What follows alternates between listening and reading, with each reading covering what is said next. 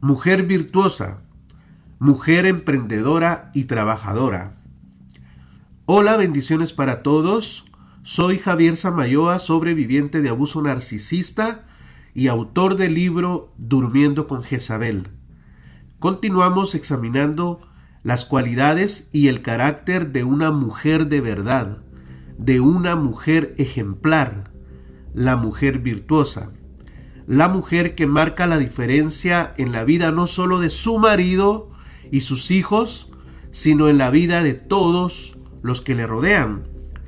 Hemos dicho en los dos anteriores capítulos que es la mujer virtuosa aquella que vive de acuerdo a los principios de Dios. Esta es una mujer bendecida, confiable, sabia, con una calidad moral excelente en todas las áreas de su vida.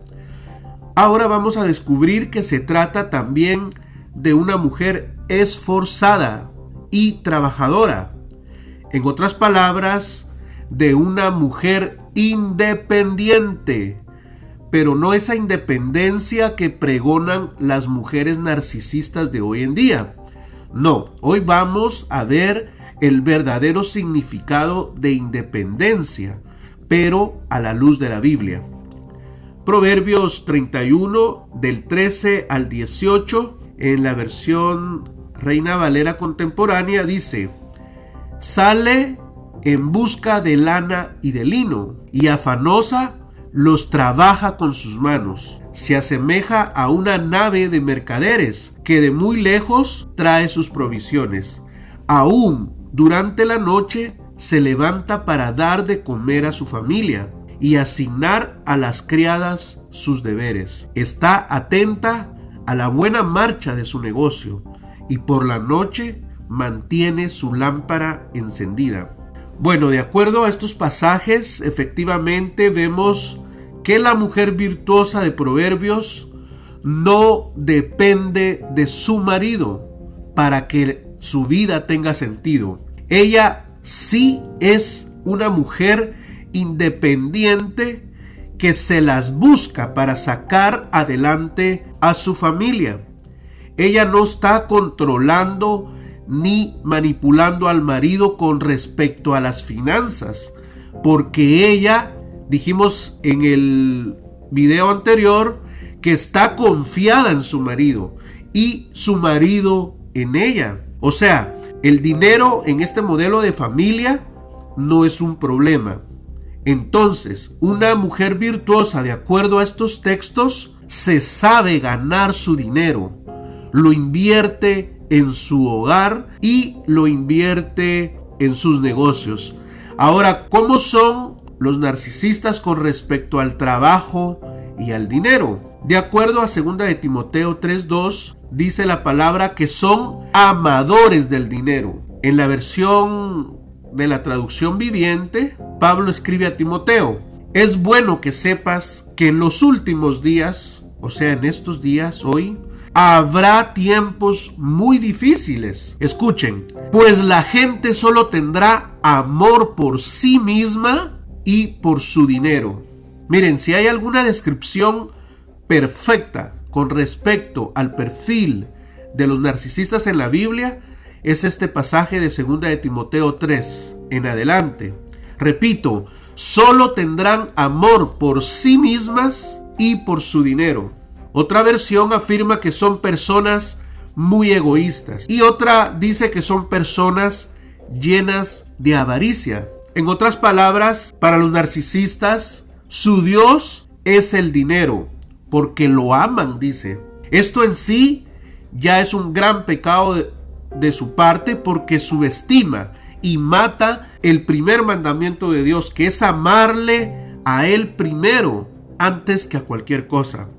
El Dios de los narcisistas se llama Mamón. Mamón es una palabra aramea que significa Dios de la avaricia. Su, et su etimología es un demonio, al cual denominan así con ese nombre, Mamón, representando uno de los pecados capitales como lo es la avaricia. Las y los narcisistas hicieron pues del dinero un becerro de oro. A ese es el que aman, a ese es el que adoran tras bambalinas con su conducta egoísta. En cambio, la mujer virtuosa ama a Dios. Expliqué en el capítulo anterior. Porque ella es una mujer espiritual, no carnal.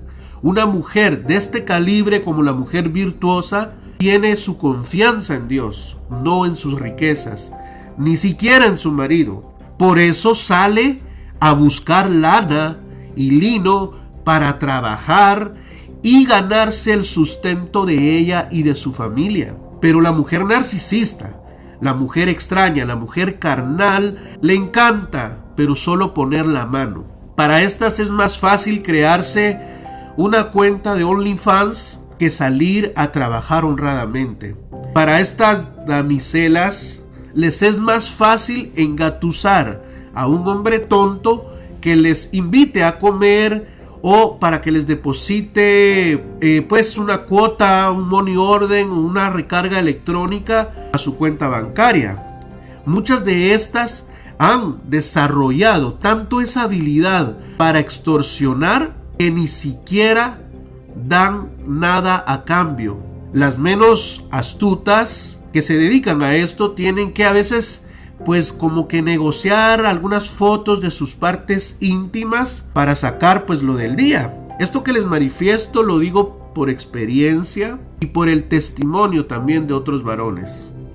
Ahora, está tan de moda las influencers, esas que salen en las redes sociales, eh, pues que hacen videos de TikTok, que a leguas se les nota que son narcisistas y salen a dar una especie de tips y consejos a otras mujeres, diciéndoles que los hombres están obligados a pagar siempre, por ejemplo, la cuenta del restaurante, que los hombres deben proveerles de la ropa para el salón de belleza, para las uñas, para el maquillaje, para la renta. Y de lo contrario, bye bye, te amenazan.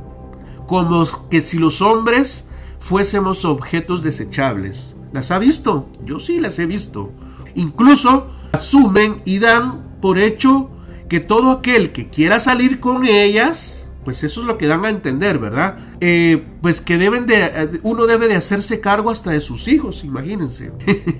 O sea que si tú no das la, da, la talla, si tú no cumples sus caprichos, entonces para este tipo de mujeres narcisistas tú eres un mediocre. Y de veras que lo dicen. Tú eres un perdedor, te dicen. Incluso estas mujeres se sienten orgullosas, fíjese, que les digan interesadas. Porque así dicen ellas que confirman su valor como mujeres, que no se conforman con cualquier cosa. O sea que si tú este, pues eres pobre, eh, eh, pues definitivamente no estás en la talla ni en el estándar de ellas. Te tachan de mediocre, te tachan de perdedor. Tú de pronto tienes este, pues el derecho de decir yo no quiero pagar esto, pero... Pero este tipo de mujeres narcisistas te ven así, siempre, ¿verdad? Eh, porque ellas dicen que un hombre rico jamás va a decirles interesadas. Pues obvio, obvio porque son ricos, ¿verdad? Entonces, las intenciones de estas mujeres narcisistas no están, pues obviamente, en la búsqueda del amor recíproco, sino van detrás del dinero. Esa es la nueva forma de prostitución del siglo veintiuno. Todas las redes sociales están ahora invadidas de esta clase de contenido. Prostitución solapada. Y la pintan como consejos de mujeres y tips. Eh, bueno, la verdad, pobres las mujeres que están pues expuestas a esta clase de contenidos. Porque de veras, a veces se dan unos consejos terribles. Y puedo notar que en su corazón hay puros sentimientos de burla, de odio hacia los hombres. Hay mucho resentimiento por parte de estas creadores de contenido. Por supuesto, hay una gran baja autoestima. Están obviamente completamente alejadas de Dios. Te da pena al mismo tiempo porque a veces salen a justificarse en sus videos puras técnicas de gaslighting y puras técnicas para humillar a sus interlocutores, a los que no estamos de acuerdo con ellas. Lamentablemente este contenido le encanta a la mujer carnal porque le hacen creer que el camino de la felicidad está en el dinero, en el materialismo, en la belleza, en el placer, en las posesiones, cuando todo esto, de acuerdo a la Biblia, es pasajero. Mateo seis, del diecinueve al veintiuno, en la Reina Valera mil novecientos sesenta dice: no os hagáis tesoros en la tierra, donde la polía y el orín corrompen, y donde ladrones minan y hurtan, sino haceos tesoros en el cielo, donde ni la polía ni el, or, ni el orín corrompen, y donde ladrones no minan ni hurtan, porque donde esté tu tesoro, escuchen, allí también estará vuestro corazón. Bueno, continuemos, versículo catorce, recuerden que estamos en Proverbios treinta y uno, dice: es como nave de mercader, trae su pan de lejos, como nave de mercader. Aquí el escritor compara a la mujer virtuosa con una nave de mercader, es decir, como uno de esos buques gigantes que se ven en alta mar, que traen cientos, si no es que miles de contenedores de mercadería, llevando y trayéndola prácticamente de un continente a otro. Hay de todo tipo de buques, de carga general, hay refrigerados, de ganado, otros traen gas líquido, petróleo, etcétera. A mí me impacta esta comparación porque la hace ver como, como una mujer de gran envergadura, de gran fortaleza, diseñada para soportar toda clase de tormentas en el trayecto de su vida. Esto me recordó a una mi tía que recientemente falleció. Esta mi tía, que en paz descanse, la comparo Como, como uno de esos barcos mercantes que dice Proverbios, porque para darle una mejor calidad de vida para sus hijos, ella tuvo que emigrar en los años noventa de Guatemala a Estados Unidos. Este es el caso, pues, de muchas mujeres, obviamente. Mi tía fue madre soltera y desde este país de Estados Unidos se partió el lomo por sus hijos por casi una década. Jamás se le vio a ella en un juzgado pidiendo una pensión de alimentos por sus hijos. No, ella salió como madre abnegada a luchar por sus hijos, sin esperar nada de nadie. Una vez alguien le hizo el comentario y ella respondió que ella estaba tan ocupada para andar perdiendo el tiempo en los juzgados. Otra mi tía, que vive cerca de donde yo vivo actualmente, emigró a Estados Unidos una vez solita. Al cabo de dos años regresó a Guatemala y luego volvió a emigrar a Estados Unidos, pero esta vez con sus cinco hijos, imagínense, todos pequeñitos. Sola, sin esperar de nuevo nada de nadie. Hasta el día de hoy, ella es una mujer trabajadora, responsable por sus hijos y por sus nietos. Mi mamá también es otro ejemplo, como madre soltera, en medio de una terrible pobreza, tuvo que dejarme a mí a la edad de cuatro años con mis abuelos por casi una década para aprovechar la plaza de conserje que en ese momento le salió en el estado, allá en un municipio muy lejano a la capital, como a siete horas de camino. Y también mi abuela, en medio de su pobreza extrema, siendo ella analfabeta, eh, con un marido alcohólico, sacó también adelante a sus seis hijos, vendiendo eh, pues comida ca- callejera por muchos años. Y pues ellas nunca se quejaron, tampoco, como les digo, salieron a prostituirse, no dependieron eh, nunca de ningún hombre para salir adelante solas con sus hijos y para sus hijos. Estas sí que eran mujeres independientes. Disculpen que haya puesto como ejemplo a puras mujeres de mi familia, pero es que los ejemplos me parecen pertinentes. Eh, pues ellas no eran ni son mujeres perfectas, pero hasta el día de hoy están con la frente en alto, al pie del cañón, como dicen, con la boca callada. Dependen Eh, de Dios hasta el día de hoy. Y es que fíjense que no son cristianas. Imagínense, no son cristianas. Son naves mercantes, mujeres virtuosas, mujeres independientes, trabajadoras, esforzadas, valientes. Bueno, versículo quince dice: aún durante la noche se levanta para dar de comer a su familia y asignar a las criadas sus deberes. Aquí nos habla de una mujer hogareña que está atenta a las necesidades de su familia, de una mujer que le preocupa el bienestar de su esposo y de sus hijos, porque dice de su familia. Nos habla de una mujer que se acuesta tarde y o que se levanta muy temprano. Estas líneas nos hablan también de una mujer con carácter y liderazgo, no de una mujer huevona ni mediocre. Disculpen las palabras. No está hablando aquí de una mujer eh, que se la pasa echada mirando las redes sociales ni chismeando con los vecinos. Ay, Javier, qué ridículo y anticuado eres. Eso que predicas ya está pasado de moda. Ahora son otros tiempos, hombre, ya modernízate. Pareces el Papa. Pues la verdad es cierto, sí, el mundo ha cambiado, pero para mal. Precisamente por eso hablo de la Biblia, porque estoy convencido que la Biblia es el manual de vida a todo ser humano para vivir y ser felices. Por eso la humanidad está perdida.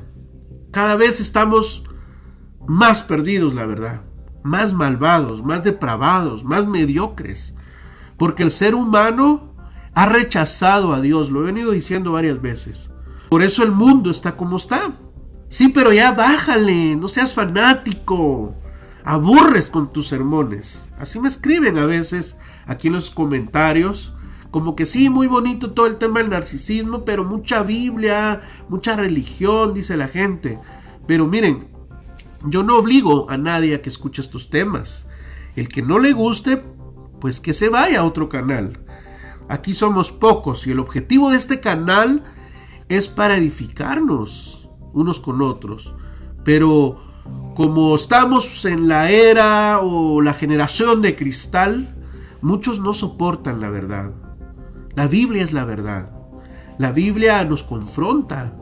La Biblia es un espejo del ser humano. Fíjense que hay gente que no me soporta a mí porque soy realista. Yo hablo la verdad. Y la verdad duele. Mi contenido le arde a, la, a algunas personas, pero conste que yo no estoy aquí para ofender a nadie, pero tampoco estoy aquí para quedar bien con la gente. El que tenga oídos, que escuche, y al que no, que Dios lo bendiga. Bueno, sigamos, versículo dieciséis, dice: pondera el valor de un terreno y lo compra, y con lo que gana, planta un viñedo. Bien, como vemos, la mujer virtuosa es una mujer luchona, trabajadora. Tiene tiempo para ella, para su esposo, para sus hijos y para los demás. Nos habla de que es una mujer organizada, administradora, habilidosa, negociante, dispuesta, inteligente, previsora, generosa. Uf, la verdad es que hay tantos calificativos para la mujer virtuosa. Y esto nos habla de que la mujer es capaz para desempeñar cualquier trabajo y múltiples tareas. A mí me da risa que los enemigos del cristianismo de pronto critican que esta es una religión machista, pero no se dan cuenta que es al contrario. Ustedes miran todas las religiones del mundo, solo el cristianismo le da eh, pues un lugar especial a la mujer. Dios en su palabra está todo el tiempo exaltando a la mujer. Aunque no figuran mucho, tras bambalinas las mujeres fungieron un rol bien importante en el ministerio de Jesús. Cuando Cristo estaba en la cruz, a sus pies estuvieron mujeres. Cuando Jesús resucitó, las primeras que lo vieron, ¿quiénes fueron? Mujeres. Esta es la prueba de que ustedes, mujeres, definitivamente son importantes, son especiales y son maravillosas.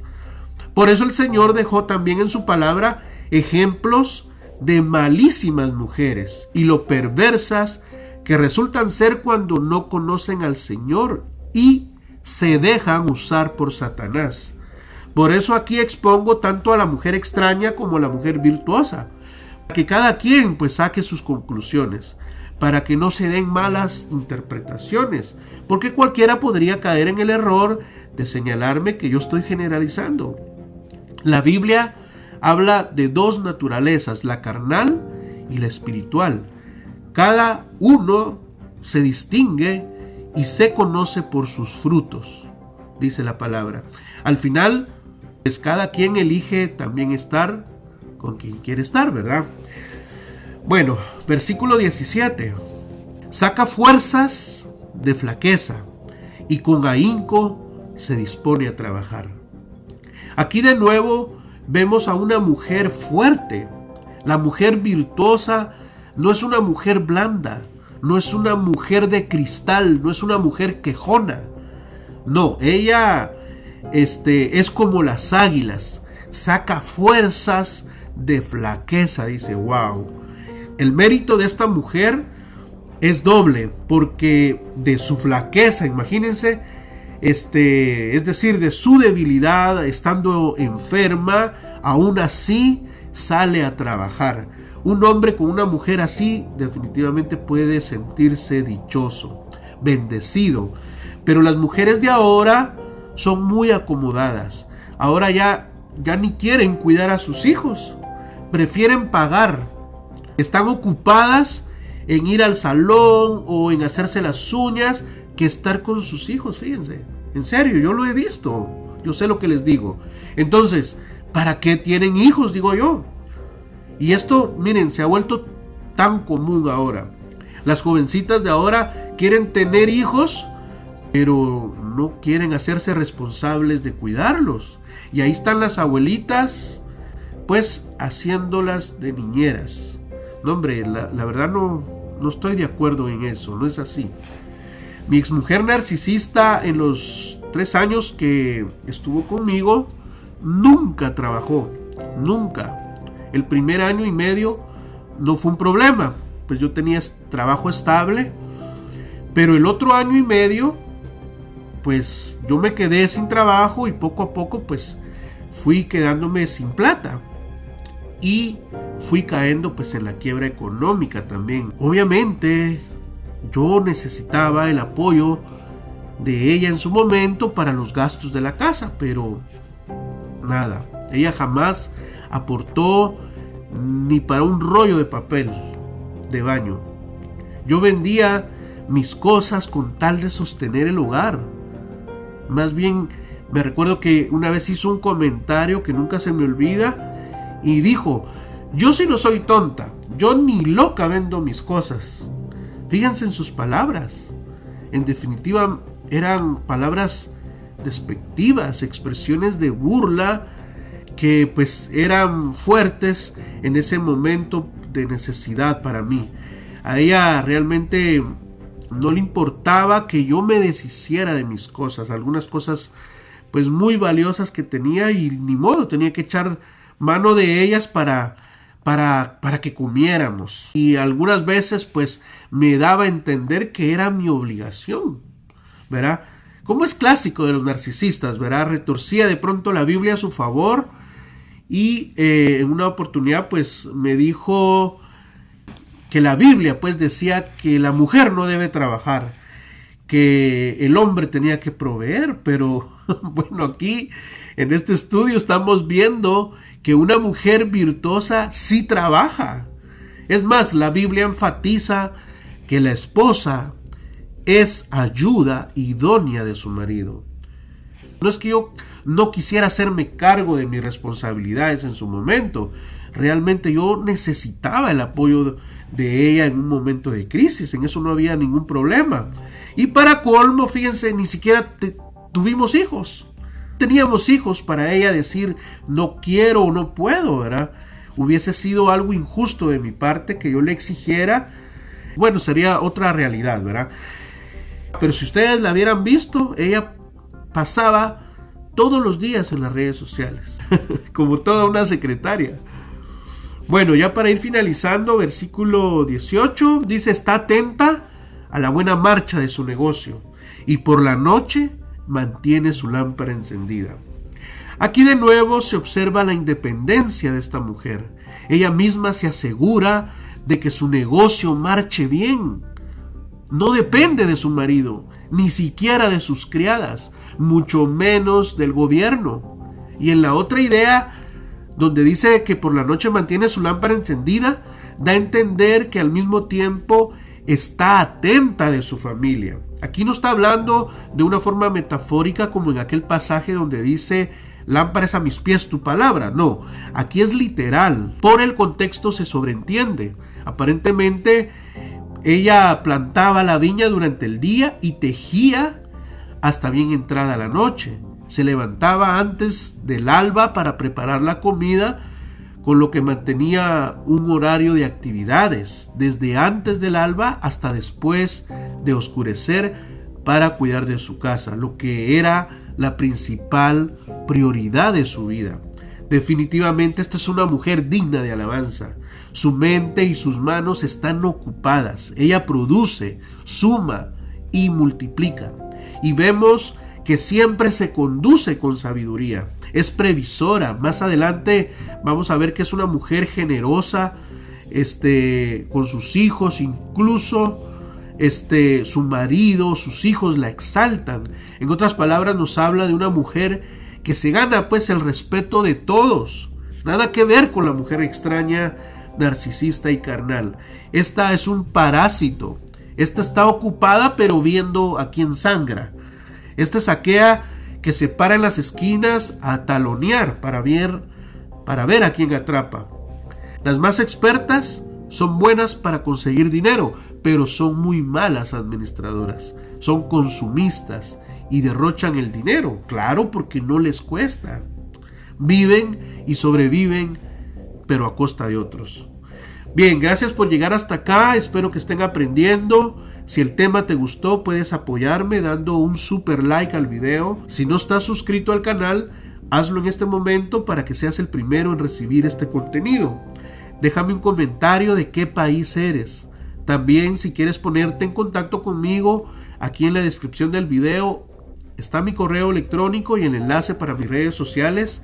Incluso si quieres hacer un aporte económico a este ministerio, aquí abajo está el enlace de mi cuenta de PayPal. Un abrazo, Dios te bendiga y hasta pronto.